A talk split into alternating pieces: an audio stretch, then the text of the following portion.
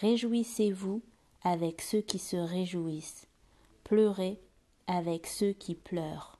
Romains 12, verset 15.